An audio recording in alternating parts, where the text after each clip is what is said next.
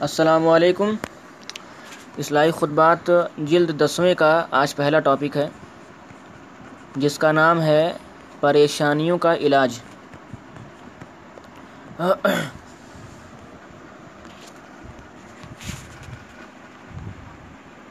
نحمده ونصلي على رسوله الكريم اما بعد، فاعوذ بالله من الشيطان الرجيم بسم الله الرحمن الرحيم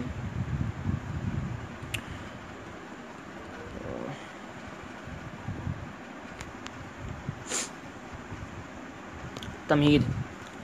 یہ حدیث حضرت عبداللہ بن ابی اوفا رضی اللہ عنہ سے مروی ہے، جو آن حضرت صلی اللہ علیہ وسلم کے فقہائے صحابہ میں سے ہیں۔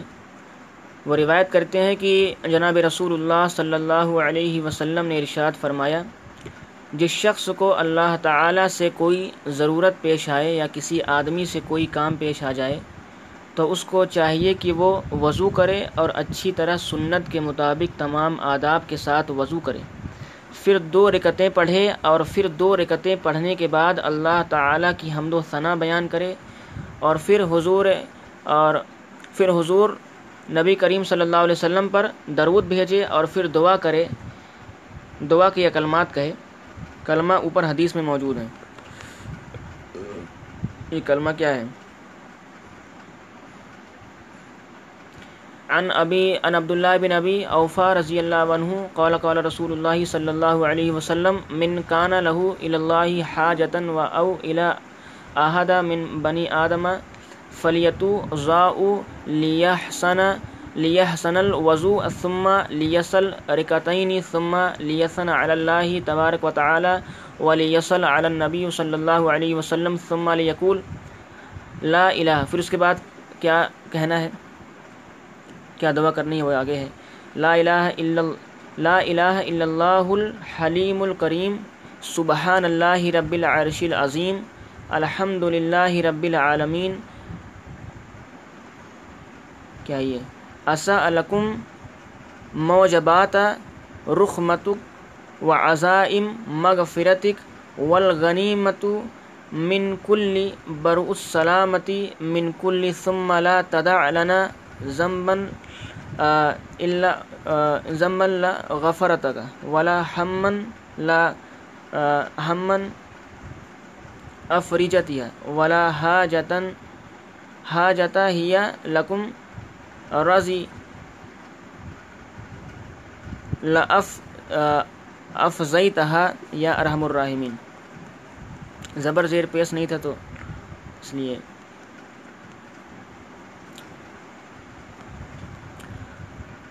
ہاں۔ اس حدیث میں نبی کریم صلی اللہ علیہ وسلم نے اس نماز کا طریقہ بیان فرمایا ہے، جس کو عرف عالم میں صلاۃ الحاجت کہا جاتا ہے یعنی نماز حاجت۔ جب بھی کسی شخص کو کوئی ضرورت پیش آ جائے یا کوئی پریشانی لاحق ہو جائے یا کوئی کام کرنا چاہتا ہو، لیکن وہ کام ہو، ہوتا نظر نہیں آ رہا یا اس کام کے ہونے میں رکاوٹیں ہو، تو اس صورت میں نبی کریم صلی اللہ علیہ وسلم نے ایک مسلمان کو یہ تلقین فرمائی ہے کہ وہ نماز حاجت پڑھے اور نماز حاجت پڑھنے کے بعد دعائے حاجت پڑھے اور پھر اپنا جو مقصد ہے وہ اللہ تعالیٰ کے سامنے اپنی زبان اور اپنے الفاظ میں پیش کر دے۔ اس لینگویج بات کرتا ہے وہ۔ اللہ تعالیٰ کی رحمت سے یہ امید ہے کہ اگر اس کام میں خیر ہوگی تو انشاءاللہ وہ کام ضرور انجام پائے گا۔ لہٰذا حضور اقدس صلی اللہ علیہ وسلم کی سنت یہ ہے کہ ضرورت کے وقت نماز حاجت پڑھی جائے اور اللہ تعالیٰ کی طرف رجوع کیا جائے۔ ایک مسلمان اور کافر میں فرق۔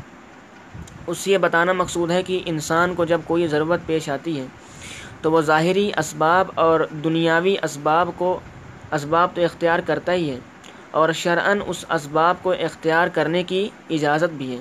لیکن ایک مسلمان اور ایک کافر کے درمیان یہی فرق ہے کہ جب ایک کافر دنیا کے ظاہری اسباب اختیار کرتا ہے، تو وہ انہی اسباب پر بھروسہ کرتا ہے کہ جو اسباب میں اختیار کر رہا ہوں، انہی اسباب کے ذریعے میرا کام بن جائے گا۔ ملازمت کے لیے کوشش مثلا فرض کریں کہ ایک شخص بے روزگار ہے اور اس بات کے لیے کوشش کر رہا ہے کہ مجھے اچھی ملازمت مل جائے، اچھی جاب مل جائے۔ اب ملازمت حاصل کرنے کا ایک طریقہ یہ ہے کہ وہ جگہیں تلاش کرے اور جہاں کہیں ملازمت ملنے کا امکان ہو، وہاں درخواست دے، اپلیکیشن دے۔ اور اگر کوئی جاننے والا ہے تو اس نے اپنے حق میں سفارش کروائے وغیرہ، یہ سب ظاہری اسباب ہیں۔ اب ایک کافر سارا بھروسہ انہی ظاہری اسباب پر کرتا ہے اور اس کی کوشش یہ ہوتی ہے کہ درخواست ٹھیک طریقے سے لکھ دوں، سفارش اچھی طرح کروا دوں اور تمام ظاہری اسباب اختیار کر لوں اور بس۔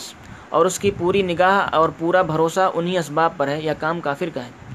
اور مسلمان کا کام یہ ہے کہ اسباب تو وہ بھی اختیار کرتا ہے، درخواست تو وہ بھی دیتا ہے اور اگر سفارش کی ضرورت ہے تو جائز طریقے سے وہ سفارش بھی کرتا ہے۔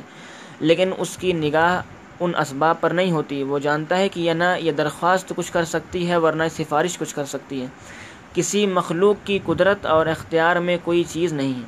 ان اسباب کے اندر تاثیر پیدا کرنے والی ذات اللہ جل شاہ کی ذات ہے۔ وہ مسلمان تمام اسباب اختیار کرنے کے بعد اسی ذات سے مانگتا ہے کہ اللہ ان اسباب کو اختیار کرنا آپ کا حکم تھا۔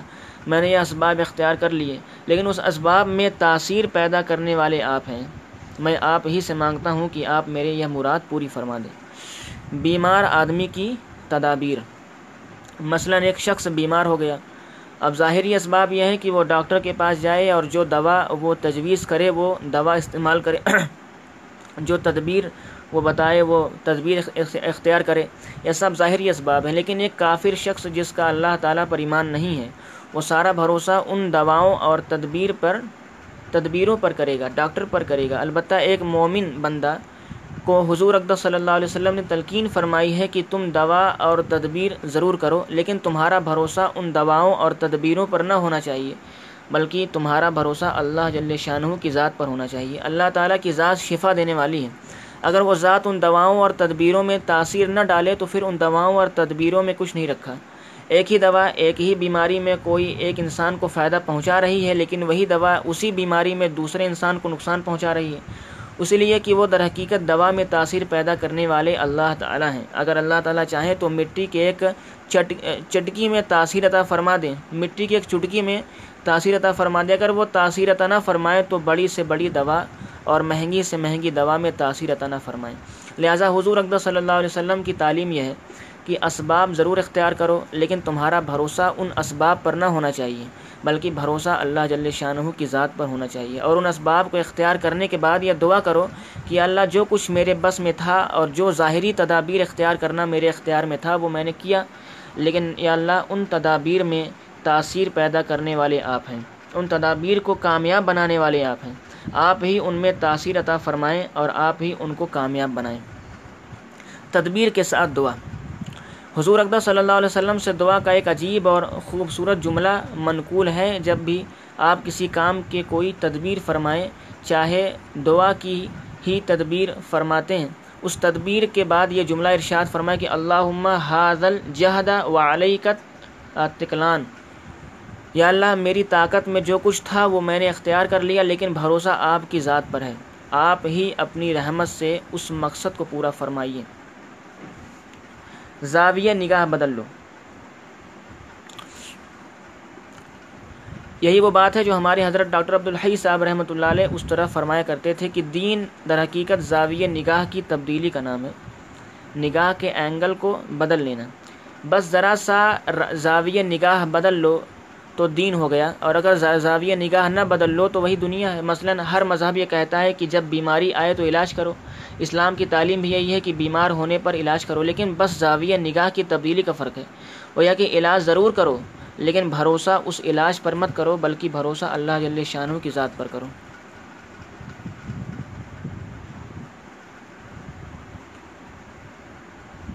ہوا اشافی نسخے پر لکھنا۔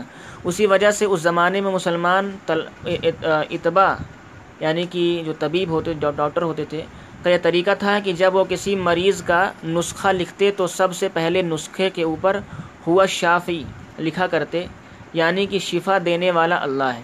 ہوا شافی شافی لکھنا ایک اسلامی طریقہ کار ہے۔ اس زمانے میں انسان کے ہر ہر نقل و حرکت اور ہر ہر قول و فعل میں اسلامی ذہنیت اور اسلامی عقیدے اور اسلامی تعلیمات منعقص ہوتی تھیں۔ ایک طبیعت ایک طبیب ہے جو علاج کر رہا ہے، لیکن نسخہ لکھنے سے پہلے اس نے ہوا شافی لکھ دیا۔ یعنی کہ شفا دینے والا وہ ہے، شفا دینے والا اللہ ہے۔ لکھ کر اس نے اس بات کا اعلان کر دیا کہ میں بیماری کا نسخہ تو لکھ رہا ہوں، لیکن یہ نسخہ اس وقت تک کارآمد نہیں ہوگا جب تک وہ شفا دینے والا شفا نہیں دے گا۔ ایک مومن ڈاکٹر اور طبیب پہلے ہی قدم میں، قدم پر اس کا اعتراف کر لیتا تھا۔ اور جب ہوا شافی کا اعتراف کر کے نسخہ لکھتا تو اس کا نسخہ لکھنا بھی اللہ تعالیٰ کی عبادت اور بندگی کا ایک حصہ بن جاتا تھا۔ مغربی تہذیب کی لانت کا اثر۔ لیکن جب یہ سے ہمارے اوپر مغربی تہذیب کی لانت مسلط ہوئی ہے، اس وقت سے اس نے ہمارے اسلامی شاعر کا ملیہ میٹ کر ڈالا ہے۔ اب آج کل کے ڈاکٹر کو نسخہ لکھتے وقت نہ بسم اللہ لکھنے کی ضرورت ہے اور نہ ہوا شافی لکھنے کی ضرورت ہے، بس اس نے تو مریض کا معائنہ کیا اور نسخہ لکھنا شروع کر دیا۔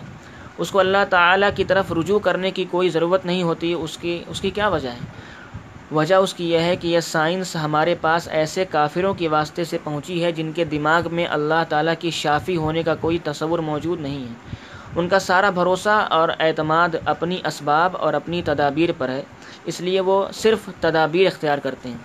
اسلامی شاعر کی حفاظت۔ اللہ تعالیٰ نے سائنس کو حاصل کرنے پر کوئی پابندی نہیں لگائی۔ کوئی پابندی نہیں لگائی۔ سائنس کسی قوم کی میراث نہیں ہوا کرتی، علم کسی قوم اور مذہب کی میراث نہیں ہوا کرتی۔ مسلمان بھی سائنس ضرور حاصل کریں، لیکن اپنے اسلامی شاعر کو تو محفوظ رکھیں اور اپنے دین و ایمان کی تو حفاظت کریں۔ اپنے عقیدے کی کوئی جھلک تو اس کے اندر داخل کریں۔ یہ تو نہیں ہے کہ جو شخص ڈاکٹر بن گیا، اس نے اس کے لیے ہوا شافی لکھنا حرام ہو گیا۔ اب اس کے لیے اللہ تعالیٰ کی شافی ہونے کی عقیدے کا اعلان کرنا ناجائز ہو گیا اور وہ ڈاکٹر یہ سوچنے لگے کہ اگر میں نے نسخے کے اوپر ہوا شافی لکھا، لکھ دیا تو لوگ یہ سمجھیں گے کہ یہ یہ بیک، ایک بیکورڈ آدمی ہے۔ بہت پسماندہ ہے اور یہ لکھنا تو ڈاکٹری کے اصول کے خلاف ہے۔ ارے بھائی، اگر تم ڈاکٹر ہو تو ایک مسلمان ڈاکٹر ہو۔ اللہ جل شان ہو پر ایمان رکھنے والے ہو۔ لہٰذا تم اس بات کا پہلے ہی اعلان کرو کہ جو کچھ تدبیر ہم کر رہے ہیں، یہ ساری تدبیر اللہ جل شاہ کی تاثیر کے بغیر بیکار ہیں۔ اس کا کوئی فائدہ نہیں۔ تدبیر کے خلاف کام کا نام اتفاق۔ تدبیر کے خلاف کام کا نام اتفاق۔ یعنی تدبیر کے خلاف جو کام ہوگی وہ اتفاق سے کام ہوگا۔ بڑے بڑے ڈاکٹر، اتباع اور مطالجین معالجین۔ روزانہ اللہ جل شاہ کے تاثیر اور فیصلوں کا مشاہدہ کرتے ہیں کہ ہم تدبیر کچھ کر رہے ہیں، مگر اچانک کیا سے کیا ہو گیا۔ اور اس بات کا اقرار کرتے ہیں کہ یہ بیماری ظاہری سائنس سب بیکار ہو گئی۔ لیکن اس اچانک اور ان ان کی ظاہری سائنس کے خلاف پیش آنے والے واقعے کو اتفاق کا نام دے دیتے ہیں کہ اتفاق اتفاق ایسا ہو گیا۔ کوئی کام اتفاق نہیں۔ میرے والد ماجد حضرت مولانا مفتی شفیع صاحب رحمۃ اللہ علیہ فرمایا کرتے تھے کہ آج کل کی دنیا جس کو اتفاق کا نام دے رہی ہے، کہ اتفاقاً یہ کام اس طرح ہو گیا، یہ سب غلط ہے۔ اس لیے کہ اس کائنات میں کوئی کام اتفاق نہیں ہوتا، بلکہ اس کائنات کا کام ہر کام اللہ جل شاہ کی حکمت، مشیت اور نظم کے ماتحت ہوتا ہے۔ جب کسی کام کی علت اور سبب ہمارے سمجھ میں نہیں آیا، آتا کہ یہ کام کن اسباب کی وجہ سے ہوا، کیوں ہوا؟ تو بس ہم کہہ دیتے ہیں کہ اتفاقاً یہ کام اس طرح ہو گیا۔ ارے، جو اس کائنات کا مالک اور خالق ہے، وہی اس پورے نظام کو چلا رہا ہے اور ہر کام پورے مستحکم نظام کے تحت ہو رہا ہے۔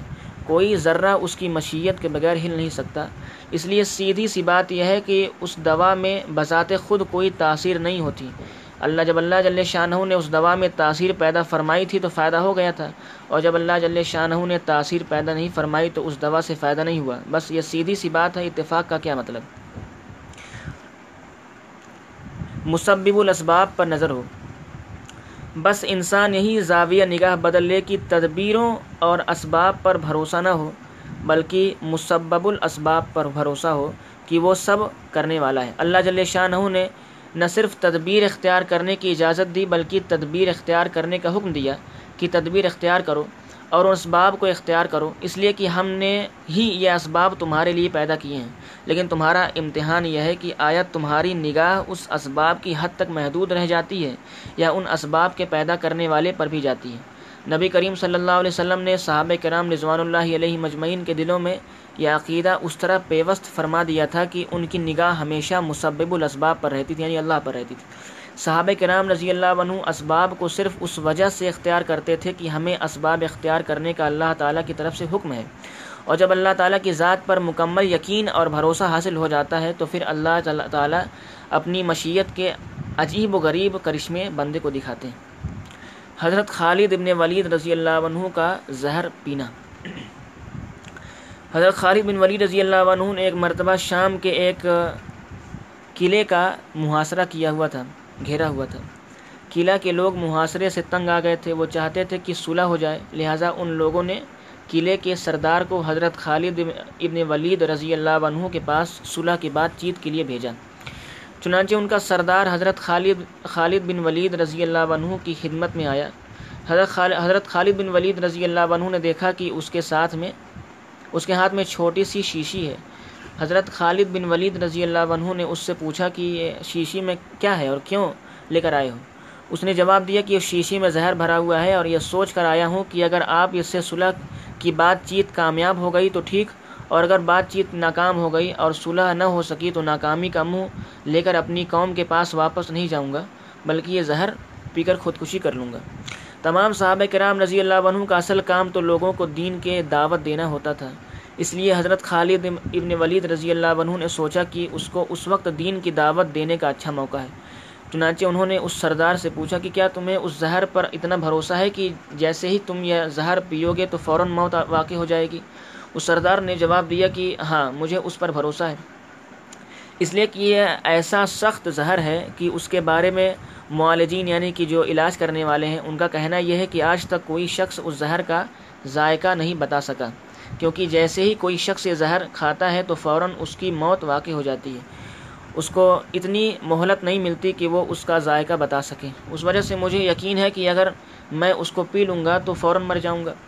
حضرت خالد بن ولید رضی اللہ عنہ نے اس سردار سے کہا کہ یہ زہر کی شیشی جس پر تمہیں اتنا یقین ہے۔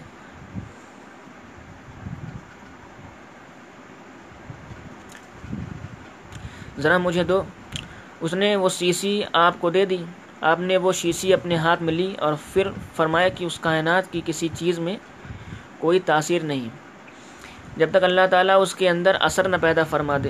میں اللہ کا نام لے کر یہ دعا پڑھ کر بسم اللہ الذی لا یزرا ما اسمہ شیء فی الارض وما فی السماء وهو السمیع العلیم۔ اس اللہ تعالیٰ کے نام کے ساتھ، جس کے نام کے ساتھ کوئی چیز نقصان نہیں پہنچا سکتی، نہ آسمان میں اور نہ زمین میں، وہی سننے اور جاننے والا ہے۔ میں اس زہر کو پیتا ہوں، آپ دیکھنا کہ مجھے موت آتی ہے یا نہیں۔ اس سردار نے کہا کہ جناب، یہ آپ اپنے اوپر ظلم کر رہے ہیں۔ یہ زہر تو اتنا سخت ہے کہ اگر انسان تھوڑا سا بھی منہ میں ڈال لے تو جن ختم ہو جاتا ہے۔ اور آپ نے پوری شیشی پینے کا ارادہ کر لیا۔ حضرت خالد بن ولید رضی اللہ عنہ نے فرمایا کہ انشاءاللہ مجھے کچھ نہیں ہوگا۔ چنانچہ یہ دعا پڑھ کر وہ زہر کی پوری شیشی پی گئے۔ اللہ تعالیٰ کو اپنی قدرت کا کرشمہ دکھانا تھا۔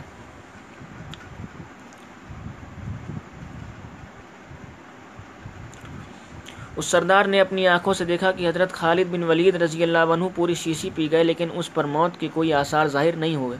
وہ سردار یہ کرشمہ دے کر مسلمان ہو گیا ہر کام میں مشیت خدا بندی ہے۔ بہرحال، حضرت صحابہ کرام رضوان اللہ علیہ مجمعین کے دلوں میں یہ عقیدہ جمع ہوا تھا کہ جو کچھ اس کائنات میں ہو رہا ہے، وہ اللہ جل شاہ کی مشیت سے ہو رہا ہے۔ ان کی مشیت کے بغیر کوئی ذرہ ذرہ حرکت نہیں کر سکتا۔ یہ عقیدہ ان کے دلوں میں اس طرح پیوست ہو چکا تھا کہ اس کے بعد یہ تمام اسباب بے حقیقت نظر آ رہے تھے۔ اور جب آدمی اس ایمان و یقین کے ساتھ کام کرتا ہے تو پھر اللہ تعالیٰ اس کو اپنی قدرت کے کرشمے بھی دکھاتے ہیں۔ اللہ تعالیٰ کی سنت یہ ہے کہ تم اسباب پر جتنا بھروسہ کرو گے، اتنا ہی تم، ہم تمہیں اسباب کے ساتھ باندھ دیں گے۔ اور جتنا تم اس کی ذات پر بھروسہ کرو گے تو اتنا ہی اللہ تعالیٰ تم کو اسباب سے بے نیاز کر کے تمہیں اپنی قدرت کے کرشمے دکھائیں گے۔ چنانچہ حضور اقدہ صلی اللہ علیہ وسلم اور حضرات صحابہ کرام رضوان اللہ علیہ مجمعین کے حالات میں قدم قدم پر یہ چیز نظر آتی ہے۔ حضور اقدہ صلی اللہ علیہ وسلم کا ایک واقعہ۔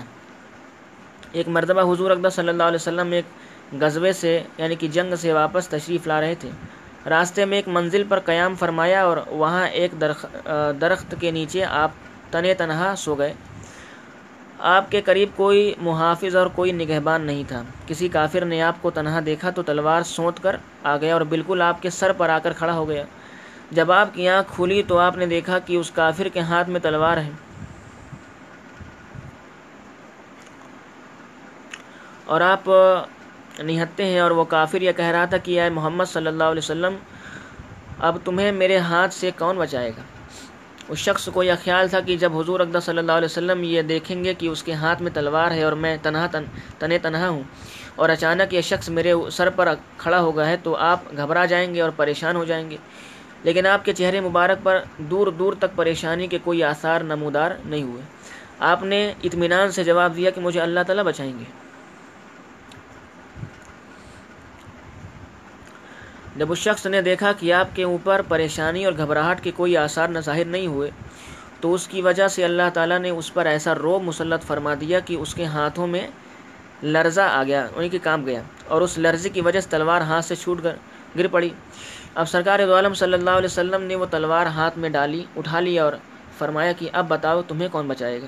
اس واقعے کے ذریعے اس شخص کو یہ دعوت دینی تھی کہ در حقیقت تم اس تلوار پر بھروسہ کر رہے تھے اور میں اس تلوار کے پیدا کرنے والے پر بھروسہ کر رہا تھا اور اس تلوار میں تاثیر دینے والے پر بھروسہ کر رہا تھا۔ یہی اسوا حضور اقدس صلی اللہ علیہ وسلم نے صحابہ کرام رضوان اللہ علیہ مجمعین کے سامنے پیش فرمایا اور اس کے نتیجے میں ایک ایک صحابی کا یہ حال تھا کہ وہ اسباب بھی اختیار کرتے تھے۔ مگر ساتھ میں بھروسہ وہ اللہ تعالیٰ کی ذات پر کرتے تھے۔ پہلے اسباب، پھر توکل۔ ایک صحابی حضور اقدس صلی اللہ علیہ وسلم کی خدمت میں آئے اور عرض کیا کہ، یا رسول اللہ، میں جنگل میں اونٹنی لے کر جاتا ہوں اور وہاں نماز کا وقت آ جاتا ہے۔ تو جب نماز کا وقت آ جائے اور اس وقت جنگل میں نماز کی نیت باندھنے کا ارادہ کروں تو اس وقت اپنی اونٹنی کا پاؤں کس کسی درخت کے ساتھ باندھ کر نماز پڑھوں یا اس اونٹنی کو نماز کے وقت کھلا چھوڑ دوں اور اللہ تعالیٰ پر بھروسہ کروں۔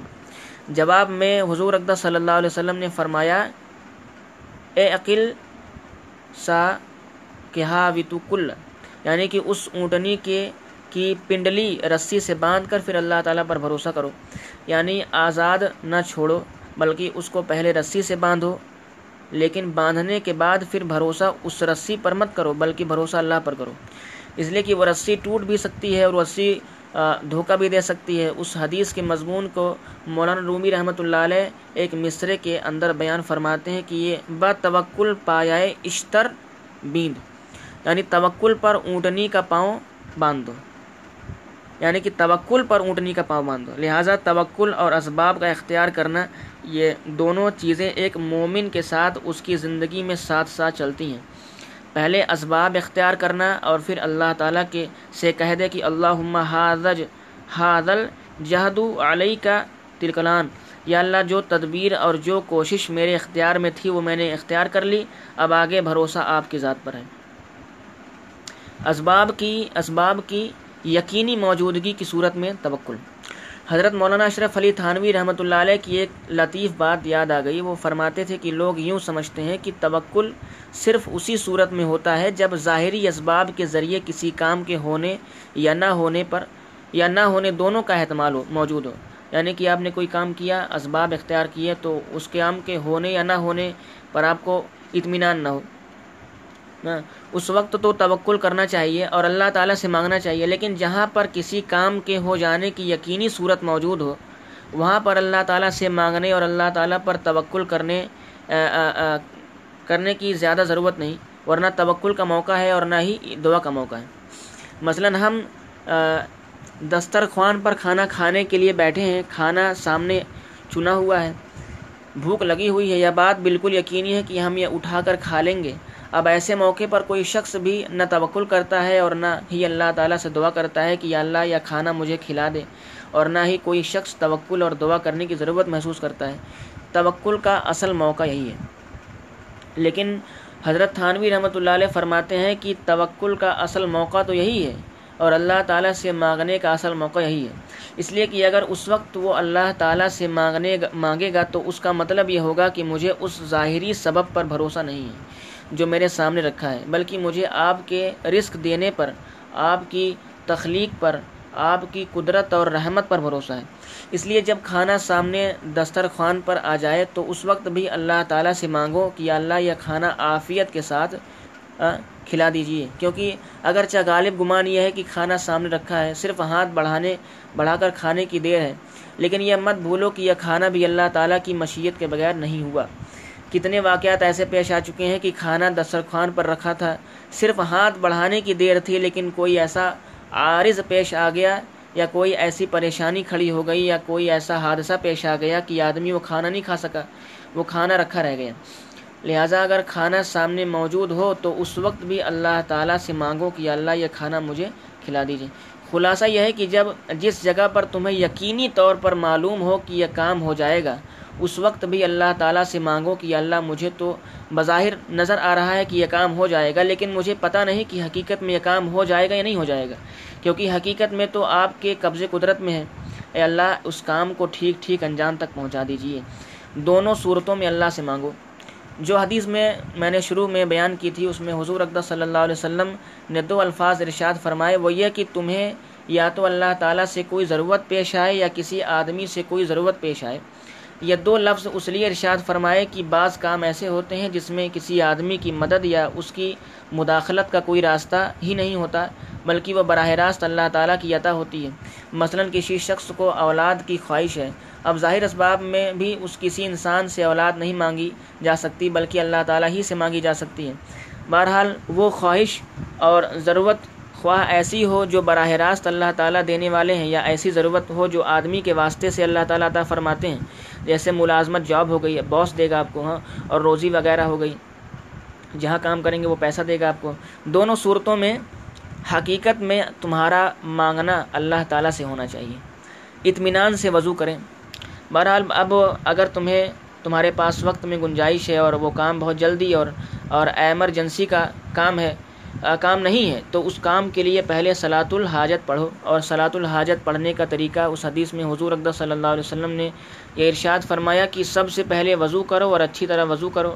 یعنی وہ وضو محض فرض ٹالنے کے انداز میں نہ کرو، بلکہ یہ سمجھ کر کرو کہ یہ وضو در حقیقت ایک عظیم الشان عبادت کی تمہید ہے، شروعات ہے۔ اس وضو کے کچھ آداب اور کچھ سنتیں ہیں جو نبی کریم صلی اللہ علیہ وسلم نے تلقین فرمائے ہیں۔ ان سب کا اہتمام کر کے وضو کرو۔ ہم لوگ دن رات بے خیالی، بے جلدی جلدی وضو کر کے فارغ ہو جاتے ہیں۔ بے شک اس طرح وضو کرنے سے وضو تو ہو جاتا ہے، لیکن اس وضو کے انوار، وہ برکات حاصل نہیں ہوتے۔ وضو سے گناہ دھل جاتے ہیں۔ ایک حدیث میں حضور اقدس صلی اللہ علیہ وسلم ارشاد فرماتے ہیں کہ جس وقت بندہ وضو کرتا ہے اور وضو کے دوران اپنا چہرہ دھوتا ہے، تو چہرے سے جتنے گناہ کیے ہیں، وہ سب چہرے کے پانی کے ساتھ دھل جاتے ہیں۔ اور جب دایاں ہاتھ دھوتا ہے تو دائیں ہاتھ کے جتنے گناہ ہوتے ہیں وہ سب دھل جاتے ہیں۔ اور جب وہ بایاں ہاتھ بایاں ہاتھ دھوتا ہے تو بائیں ہاتھ کے تمام گناہ دھل جاتے ہیں۔ اس طرح جو وہ عضو وہ دھلتا ہے، اس عضو کے گناہ صغیرہ معاف ہو جاتے ہیں۔ میرے حضرت ڈاکٹر عبدالحی صاحب رحمۃ اللہ علیہ فرمایا کرتے تھے کہ جب وضو کیا کرو تو ذرا یہ تصور کیا کرو کہ میں اپنا چہرہ دھو رہا ہوں۔ تو حضور اقدس صلی اللہ علیہ وسلم کی بشارت کے مطابق میرے چہرے کے گناہ دھل رہے ہیں۔ اب ہاتھ دھو رہا ہوں تو ہاتھ کے گناہ دھل رہے ہیں۔ اسی تصور کے ساتھ مسا کرو اور اسی تصور کے ساتھ پاؤں دھو۔ وہ وضو جو اس تصور کے ساتھ کیا جائے اور وہ وضو جو اس تصور کے بغیر کیا جائے، دونوں کے درمیان زمین و آسمان کا فرق نظر آئے گا اور اس وضو کا لطف محسوس ہوگا۔ وضو کے دوران کی دعائیں۔ بہرحال ذرا دھیان کے ساتھ وضو کرو اور وضو کے جو آداب و سنتیں ہیں، ان کو ٹھیک ٹھیک بجا لاؤ۔ مثلا قبیلہ قبلہ رخ ہو کر بیٹھو اور ہر ہر وضو کو تین تین مرتبہ اطمینان سے دھلو اور وضو کی جو مصنون دعائیں ہیں، وہ وضو کے دوران پڑھو۔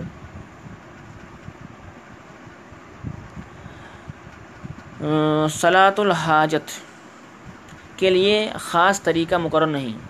پھر دو رکعت صلاۃ الحاجت کی نیت سے پڑھو اور اس صلاۃ الحاجت کے طریقے میں کوئی فرض، کوئی فرق نہیں ہے۔ جس طرح عام نماز پڑھی جاتی ہے، اسی طرح سے یہ دو رکعتیں پڑھی جائیں گی۔ بہت سے لوگ یہ سمجھتے ہیں کہ صلاۃ الحاجت پڑھنے کا کوئی خاص طریقہ ہے۔ لوگوں نے اپنی طرف سے اس کے خاص خاص طریقے گڑھ لیے ہیں۔ بعض لوگوں نے اس کے اس کے لیے خاص خاص صورتیں بھی متعین کر رکھی ہیں کہ پہلے رکت میں فلاں صورت پڑھی جائے گی اور دوسری رکت میں فلاں صورتیں پڑھی جائیں گی، وغیرہ وغیرہ۔ لیکن حضور اقدس صلی اللہ علیہ وسلم نے صلاۃ الحاجت کا جو طریقہ بیان فرمایا ہے، اس میں نماز پڑھنے کا کوئی الگ طریقہ بیان نہیں فرمایا اور نہ کسی صورت کی تعین فرمائی۔ البتہ بعض بزرگوں کے تجربات ہیں کہ اگر صلاۃ الحاجت میں فلاں فلاں صورتیں پڑھ لی جائیں تو بعض اوقات اس سے زیادہ فائدہ ہو جاتا ہے۔ تو اس کو سنت سمجھ کر انسان اختیار نہ کرے، اس لیے کہ اگر سنت سمجھ کر اختیار کرے گا تو وہ بدعت ہو جائے گا۔ چنانچہ میرے حضرت ڈاکٹر عبدالحی صاحب رحمۃ اللہ علیہ فرمایا کرتے تھے کہ جب صلاۃ الحاجت پڑھنے پڑھنی ہو تو پہلی رکت میں صورت ال کیا یہ؟ علم نشر اللہ کا صدرک اور دوسری رکت میں سورہ اذا جا نصر اللہ پڑھ لیا کرو۔ لیکن اس کا یہ مطلب نہیں کہ یہ صورت نماز حاجت میں پڑھنا سنت ہے، بلکہ بزرگوں کے تجربے سے یہ پتہ چلا ہے کہ ان صورتوں کے پڑھنے سے زیادہ فائدہ ہوتا ہے۔ لہٰذا اگر کوئی شخص سنت سمجھے بغیر ان صورتوں کو پڑھے تو بھی ٹھیک ہے، اور اگر ان کے علاوہ کوئی دوسری صورت پڑھ لے تو اس میں سنت کے خلاف ورزی لازم نہیں آتی۔ بہرحال صلاۃ الحاجت پڑھنے کا کوئی خاص طریقہ نہیں ہے، بلکہ جس طرح عام نماز پڑھی جاتی ہے، اسی طرح صلاۃ الحاجت کی دو رکتیں پڑھی جائیں گی۔ بس نماز شروع کرتے وقت دل میں یہ نیت کر لے کہ یہ میں دو رکت صلاۃ الحاجت کے طور پر پڑھتا ہوں۔ نماز کے لیے نیت کس طرح کی جائے؟ یہاں پر یہ بھی عرض کر دوں کہ آج کل لوگوں میں یہ مشہور ہو گیا ہے کہ ہر نماز کی نیت کے الفاظ علیحدہ علیحدہ ہو جاتے ہوتے ہیں اور جب تک وہ الفاظ نہ کہے جائیں، اس وقت نماز ادا نہیں ہوتی۔ اسی وجہ سے لوگ بار بار ہاں، یہ پوچھتے بھی رہتے ہیں کہ فلاں نماز کی نیت کس طرح ہوتی ہے اور فلاں نماز کی نیت کس طرح ہوتی ہے۔ اور لوگوں نے نیت کے الفاظ کو باقاعدہ نماز کا حصہ بنا رکھا ہے۔ مثلا یہ الفاظ کی نیت کرتا ہوں دو رکت نماز کی، پیچھے اس امام کے واسطے اللہ تعالیٰ کے محمرہ کعبہ شریف کی طرف، وغیرہ وغیرہ۔ خوب سمجھ لیں کہ یہ نیت ان الفاظ کا نام نہیں ہے، بلکہ نیت تو دل کے ارادے کا نام ہے۔ جب آپ نے گھر سے نکلتے وقت دل میں یہ نیت کر لی کہ میں ظہر کی نماز پڑھنے جا رہا ہوں، بس نیت ہو گئی۔ میں نماز جنازہ پڑھنے جا رہا ہوں، بس نیت ہو گئی۔ میں نماز عید پڑھنے جا رہا ہوں، بس نیت ہو گئی۔ میں نماز حاجت پڑھنے جا رہا ہوں، بس نیت ہو گئی۔ اب یہ الفاظ زبان سے کہنا کہنا تو واجب کہنا تو واجب نہیں ہے۔ نہ ضروری ہے، نہ سنت ہے، نہ مستحب ہے۔ زیادہ سے زیادہ جائز ہے۔ اس سے زیادہ کچھ نہیں۔ لہٰذا صلاۃ الحاجت پڑھنے کا نہ کوئی مخصوص طریقہ ہے اور نہ ہی نیت کے لیے الفاظ مخصوص ہیں، بلکہ عام نمازوں کی طرح دو رکت پڑھ لو۔ دعا سے پہلے اللہ کی حمد و ثنا پھر جب دو رکتیں پڑھ لیں تو دعا کریں۔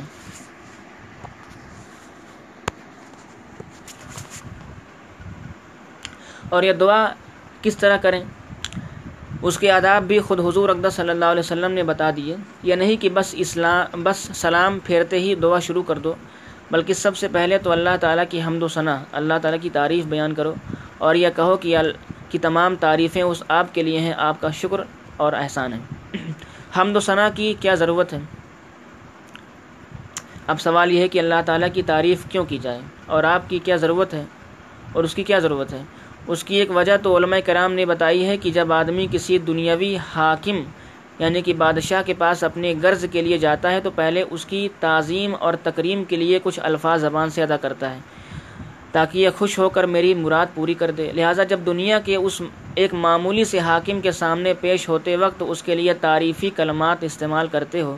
تو جب تم احکم الحاکمین کے دربار میں جا رہے ہو تو اس کے لیے بھی تعریف کے الفاظ زبان سے کہو کہ یا اللہ تمام تعریفیں آپ کے لیے ہیں اور آپ کا شکر اور احسان ہے۔ آپ میری یہ ضرورت پوری فرما دیجیے دعا سے پہلے اللہ تعالیٰ کی حمد و ثناء کرنے کے کرنے کی دوسری وجہ یہ بھی ہے کہ مجھے ذوقی طور پر اس دوسری وجہ کی طرف زیادہ رجحان ہوتا ہے۔ وہ وجہ یہ ہے کہ جب آدمی اللہ تعالیٰ کی طرف اپنی حاجت پیش کرنے کا ارادہ کرتا ہے، تو چونکہ انسان اپنی ضرورت کا غلام ہے اور غرض کا بندہ ہے، اور جب اس کو کسی چیز کی ضرورت اور غرض پیش آتی ہے، تو وہ ضرورت اس کے دل و دماغ پر مسلط ہو جاتی ہے۔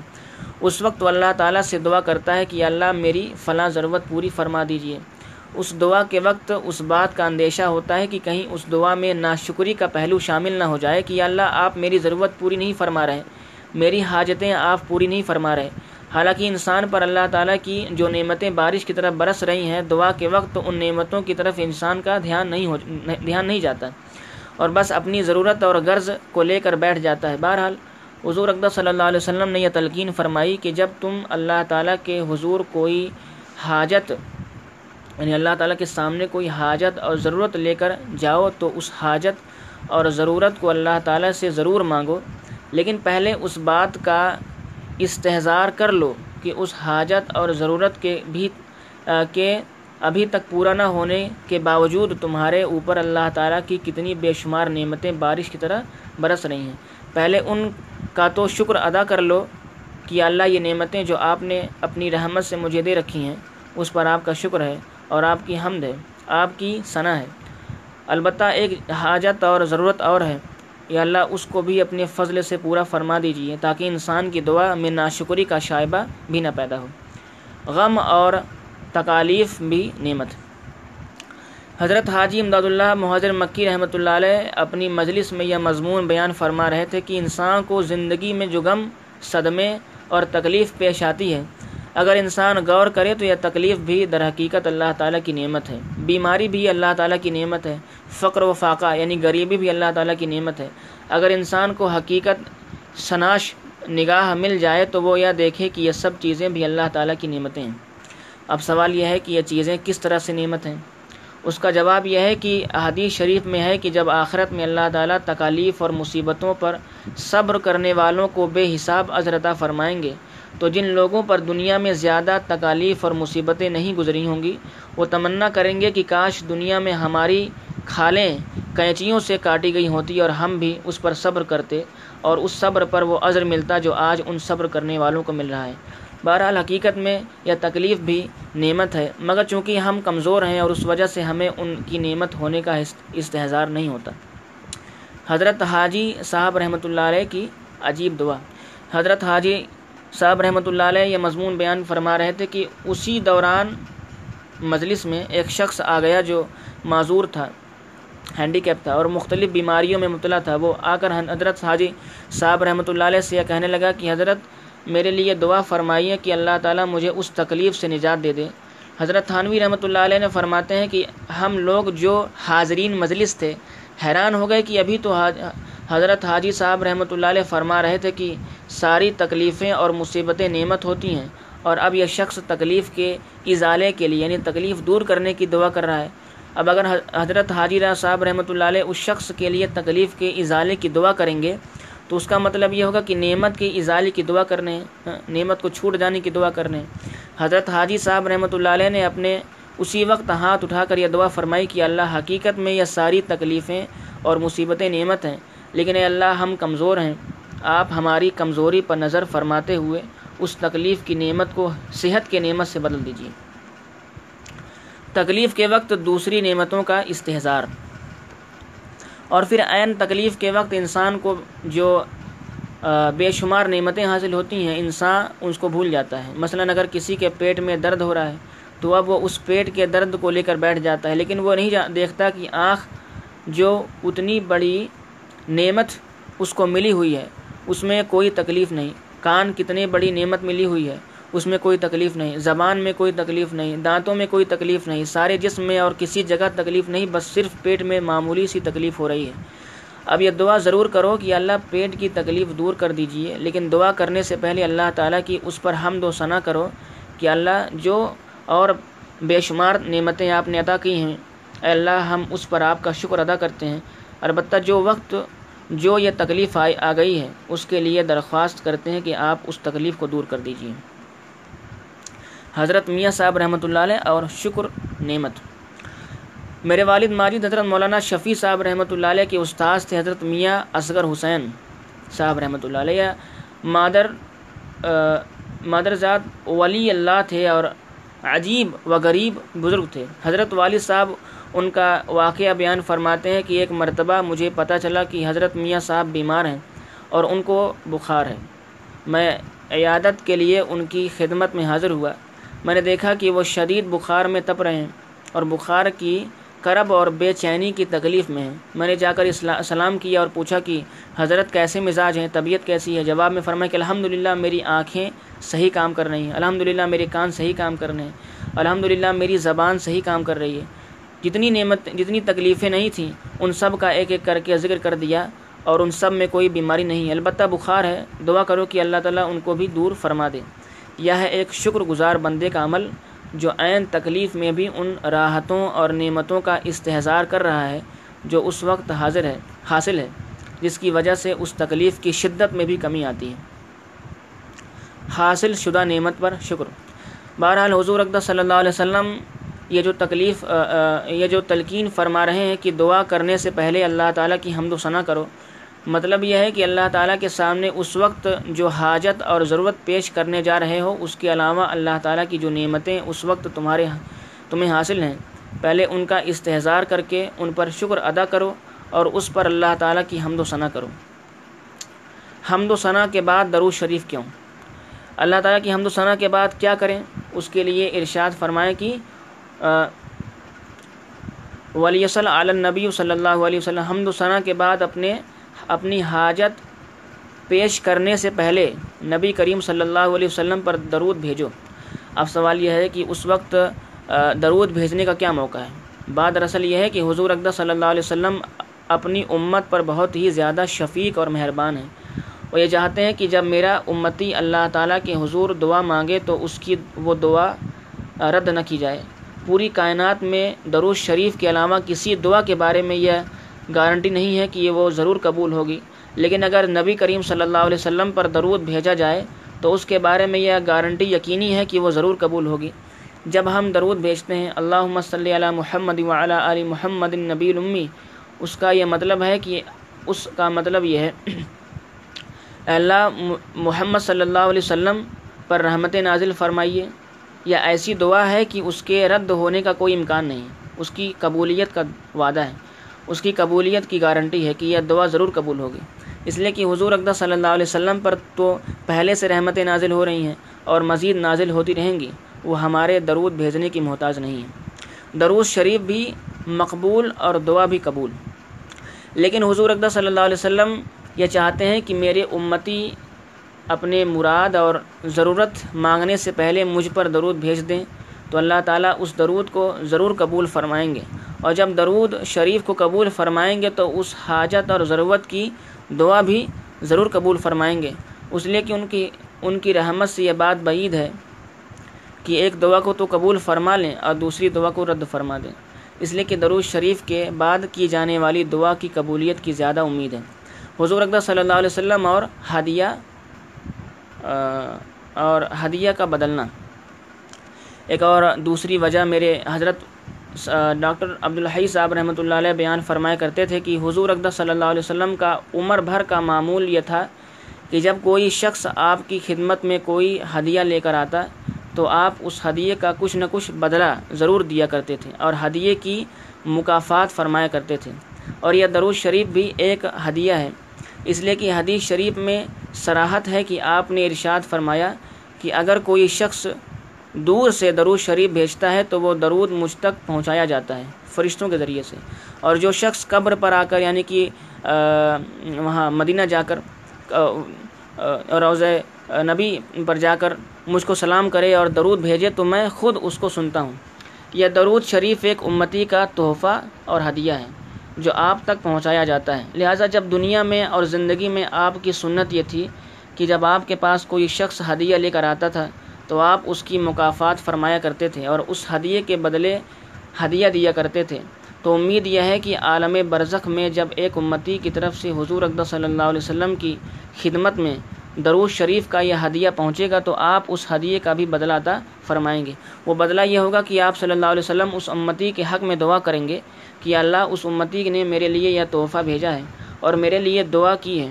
اے اللہ، میں اس کے لیے دعا کرتا ہوں۔ کہ اس کی مراد پوری پوری فرما دے۔ تو اس کی مراد پوری فرما دے۔ لہٰذا جو امتی درود بھیجنے کے بعد دعا کرے گا تو اللہ جل شان حضور اقدہ صلی اللہ علیہ وسلم اس کے لیے دعا فرمائیں گے۔ اس لیے دعا کرنے بیٹھو تو پہلے اللہ جل شاہ کی حمد و ثنا کرو اور پھر حضور اقدہ صلی اللہ علیہ وسلم پر درود بھیجو۔ دعائے حاجت کے الفاظ۔ اس کے بعد دعا کے الفاظ کا لا الہ الا اللہ الحلیم الکریم۔ اللہ تعالیٰ کے اسماء و حسنہ کے اندر کیا کیا انوارات اور کیا کیا خواص پوشیدہ ہے یہ تو اللہ تعالیٰ ہی بہتر جانتے ہیں۔ یہ اللہ کے رسول صلی اللہ علیہ وسلم بہتر جانتے ہیں۔ ہم لوگ اس کی تہ تک کہاں تک پہنچ سکتے ہیں؟ ان اسماء اسماء و حسنہ میں اللہ تعالیٰ نے یعنی کہ اللہ کے جو ننانوے نام ہیں، انہیں کہتے ہیں اسماء الحسنہ۔ ان اسماء الحسنہ میں اللہ تعالیٰ نے بذات خود خاصیتیں رکھی ہیں۔ اس لیے کہ جب خود حضور اقدہ صلی اللہ علیہ وسلم یہ تلقین فرمائیں گے کہ ان اسماء و حسنہ کا ذکر کرو تو اس کے پیچھے ضرور کوئی راز ہوتا ہے۔ لہذا خاص طور پر وہی کلمات کہنے چاہیے تاکہ وہ مقصد حاصل ہو۔ چنانچہ فرمائے اللہ الہ الا اللہ الحلیم الکریم۔ اللہ تعالیٰ کے سوا کوئی معبود نہیں، وہ اللہ جو حلیم ہے اور کریم ہے۔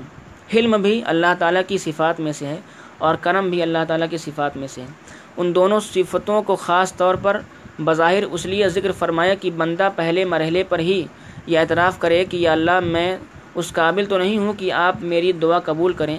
اپنی ذات کے لحاظ سے میں اس لائق تو نہیں ہوں کہ آپ کی بارگاہ میں کوئی درخواست پیش کر سکوں۔ میں بہت گناہ گار ہوں۔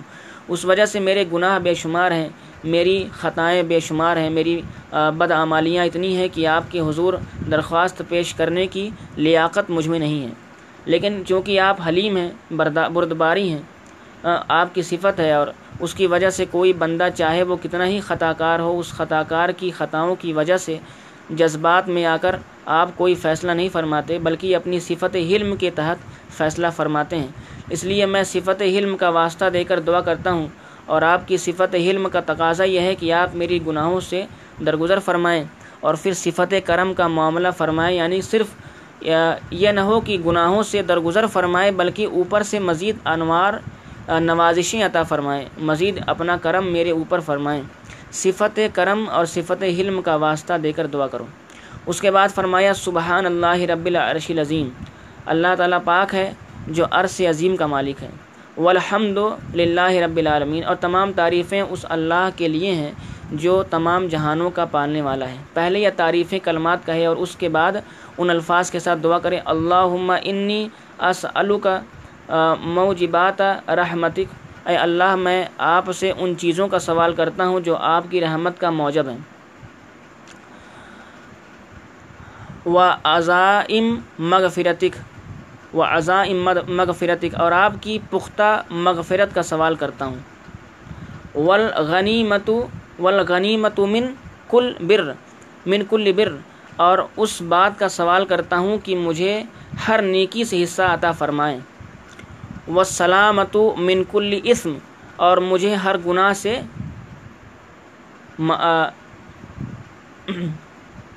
کل اسم اور مجھے ہر گناہ سے محفوظ رکھیں۔ کیا یہ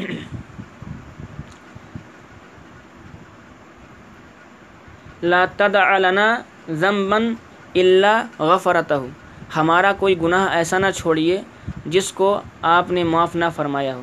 یعنی ہر گناہ کو معاف فرمائیے، ولا ہم اللہ فرجتا، اور کوئی تکلیف ایسی نہ چھوڑیے جس کو آپ نے دور نہ فرمایا ہو۔ ولا حاجتا، ہیا ہیا لکا رضی رضا اللہ قزئی تہا یا ارحم الرحمین ولا حاجتا، ہیا لکا رضا اللہ قزئی تہا یا ارحم الرحمین اور کوئی حاجت جس میں آپ کی رضامندی ہو ایسی نہ چھوڑیے کہ آپ اس کو آپ نے پورا نہ فرمایا ہو۔ یہ دعا کے الفاظ اور اس کا ترجمہ یہ ہے اور مصنون دعاؤں کی کتابوں میں بھی یہ دعا موجود ہے۔ یہ دعا ہر مسلمان کو یاد کر لینی چاہیے، اس کے بعد پھر اپنے الفاظ میں جو حاجت مانگنا چاہے وہ اللہ تعالیٰ سے مانگے۔ امید ہے کہ اللہ تعالیٰ اس دعا کو ضرور قبول فرمائیں گے۔ ہر ضرورت کے لیے صلاۃ الحاجت پڑھیں۔ ایک حدیث شریف میں حضور اقدہ صلی اللہ علیہ وسلم کی یہ سنت بیان کی گئی ہے کہ کانا نبی صلی اللہ علیہ وسلم ادا حاضی بہو امر صلاح یعنی جب کبھی حضور اقدہ صلی اللہ علیہ وسلم امر صلاح یعنی جب کبھی حضور اقدہ صلی اللہ علیہ وسلم کو کوئی تشویش کا معاملہ پیش آتا تو آپ سب سے پہلے نماز کی طرف دوڑتے اور یہی صلاۃ الحاجت پڑھتے اور دعا کرتے کہ اللہ یہ مشکل پیش آ گئی ہے۔ آپ اس کو دور فرما دیجیے۔ اس لیے کہ ایک مسلمان کا کام یہ ہے کہ وہ اپنے مقاصد کے لیے صلاۃ الحاجت کی کثرت کرے۔ اگر وقت تنگ ہو تو صرف دعا کرے۔ یہ تفصیل تو اس صورت میں ہے جب انسان کے پاس فیصلہ کرنے کے لیے وقت ہے اور دو رکت پڑھنے کی گنجائش ہے، لیکن اگر جلدی کا موقع ہے اور اتنی مہلت نہیں ہے کہ وہ دو رکت پڑھ کر دعا کرے، تو اس صورت میں دو رکت بڑھے بغیر ہی دعا کر کے یہ الفاظ پڑھ کر اللہ تعالیٰ سے مانگے۔ لیکن اپنی ہر حاجت اللہ تعالیٰ کی بارگاہ میں ضرور پیش کر دے، چاہے وہ چھوٹی حاجت ہو یا بڑی حاجت ہو۔ حتیٰ کہ حضور اقدس صلی اللہ علیہ وسلم نے ارشاد فرمایا کہ اگر تمہارے جوتے کا تسمہ جوتے کا تسمہ بھی ٹوٹ جائے تو اللہ تعالیٰ سے مانگو۔ لہٰذا جب چھوٹی چیز بھی اللہ تعالیٰ سے مانگنے کا حکم دیا جا رہا ہے تو بڑی چیز اور زیادہ اللہ تعالیٰ سے مانگنی چاہیے۔ اور در حقیقت یہ چھوٹی اور بڑی ہماری نسبت سے ہے۔ جوتے کا تسمے کا درست ہو جانا یہ چھوٹی بات ہے اور سلطنت کا مل جانا بڑی بات ہے۔ لیکن اللہ تعالیٰ کے یہاں چھوٹی بڑے کا کوئی فرق نہیں ہے۔ اس کے نزدیک سب کام چھوٹے ہیں۔ ہمارے بڑے سے بڑے حاجت، بڑے سے بڑے مقصد اللہ تعالیٰ کے نزدیک چھوٹے ہیں۔ ان اللہ اعلیٰ کل شعین قدیر، اللہ تعالیٰ ہر چیز کا ہر چیز پر قادر ہے، اس کی قدرت ہر چیز پر یکساں ہے، اس کے لیے کوئی کام مشکل نہیں، اس کے لیے کوئی کام بڑا نہیں، اس لیے بڑی حاجت ہو یا چھوٹی حاجت ہو، بس اللہ تعالیٰ سے ہی مانگو۔ یا پریشانیاں اور ہمارا حال۔ آج کل ہمارے شہر میں ہر شخص پریشان ہے، ہمارے شہر کی کیا حالت بنی ہوئی ہے؟ الیاز باللہ، کوئی گھرانہ ایسا نہیں ہے جو ان حالات کی وجہ سے بے چینی اور بے تابی کا شکار نہ ہوا ہو۔ کوئی براہ راست مبتلا ہے اور کوئی بلا واسطہ مبتلا ہے۔ کوئی اندیشوں کا شکار ہے، کسی کی جان و مال، عزت و آبرو محفوظ نہیں۔ سب کا برا حال ہے۔ لیکن دوسری طرف ہمارا حال یہ ہے کہ صبح سے لے کر شام تک اور اس صورت حال پر تبصرے کو بہت، تبصرے تو بہت کرتے ہیں۔ جہاں چار آدمی بیٹھے اور تبصرے شروع ہو گئے۔ فلاں جگہ یہ ہو گیا، فلاں جگہ یہ ہو گیا، فلاں نے یہ غلطی کی، فلاں نے یہ غلطی کی، حکومت نے یہ غلطی کی وغیرہ۔